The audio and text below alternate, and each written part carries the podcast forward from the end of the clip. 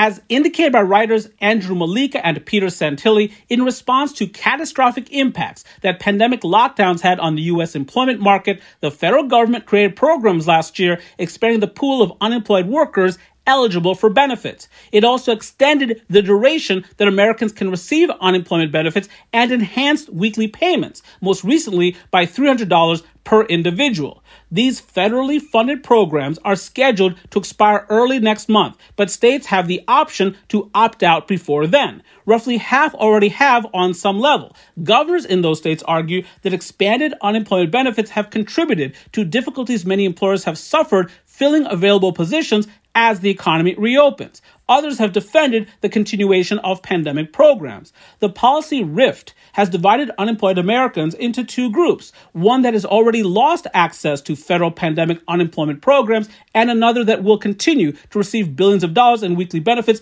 until they expire. As of June, unemployment rates tended to be lower in states that opted out of federal programs earlier, suggesting that people in those states may have intensified their respective job searches on average, helping to bring unemployment down faster in those contexts. For WYPR and my producer Luke Spicknall, I'm Anirban Basu. Many define a recession as a circumstance in which there are at least two consecutive quarters of negative economic growth, which translates into a period of six months or more. But that is not the definition of recession in America. Here, the National Bureau of Economic Research is the official arbiter of business cycles. They are the ones who indicated last year that the recession began in February of 2020. Recently, the economists on the organization's Business Cycle Dating Committee indicated that the recession ended in April of 2020. In other words, it ended after a mere two months. That makes the pandemic induced recession the shortest on record by far. The previous shortest recession on record transpired in 1980 and lasted six months. But while the recession of 2020 was abbreviated, it was unusually severe. Between March and April of last year, employers collectively slashed 22 million jobs. The unemployment rate hit 14.8%, the worst level since the Great Depression.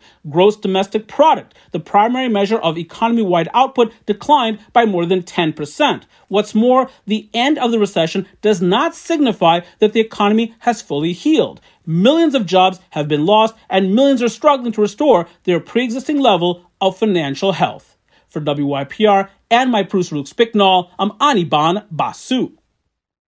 America is on the move again. That translates into more traffic, including at the nation's airports. During a recent Sunday, the Transportation Security Administration screened more than 2.2 million travelers at its airport checkpoints, the most in one day since the pandemic's onset. As indicated by writer Niraj Chokshi, last month, consumer spending on airlines briefly exceeded 2019 levels on a weekly basis for the first time since the pandemic began ticket prices have been rebounding as well. In June, airfares were down only 1% from the same month in 2019, according to the Adobe Digital Economy Index. Accordingly, airlines have experienced an improvement in their fortunes. What's more, through late July, airlines had not observed any negative impact from the Delta variant of the coronavirus, which still threatens the rebound in travel.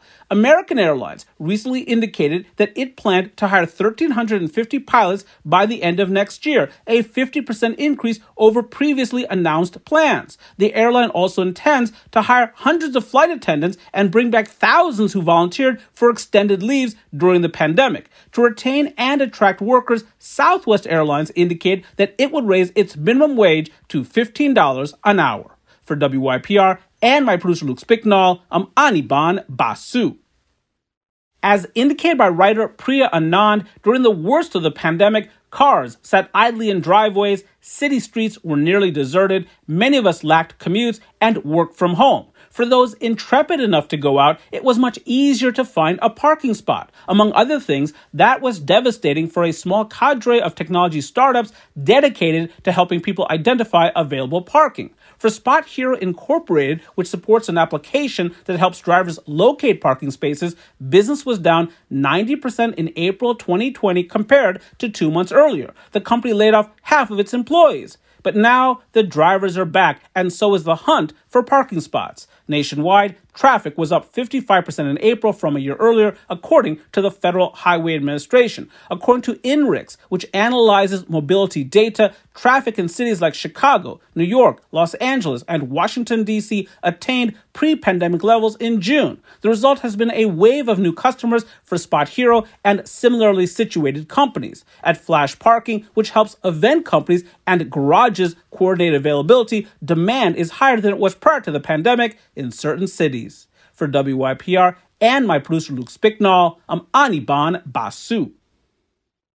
Data from the American Time Use Survey are now available. Statistics regarding how we utilize our time are generated via a survey that asks thousands of people to track, minute by minute, how they spend their days. Researchers from the Bureau of Labor Statistics conduct the survey each year. Typically, changes are small from one year to the next, as indicated by the New York Times not this time. If one compares 2019 to 2020, we spent 61% more time last year on telephone calls.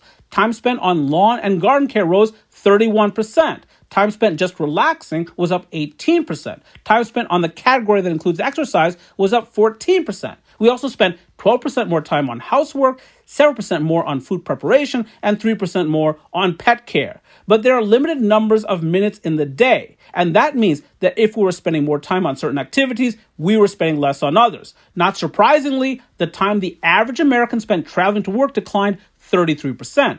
We also spent 22% less time shopping, 16% fewer minutes socializing, and 11% less grooming. After all, who were we trying to impress? Well, we were at home. Oh, by the way, we also spent 9% less time working.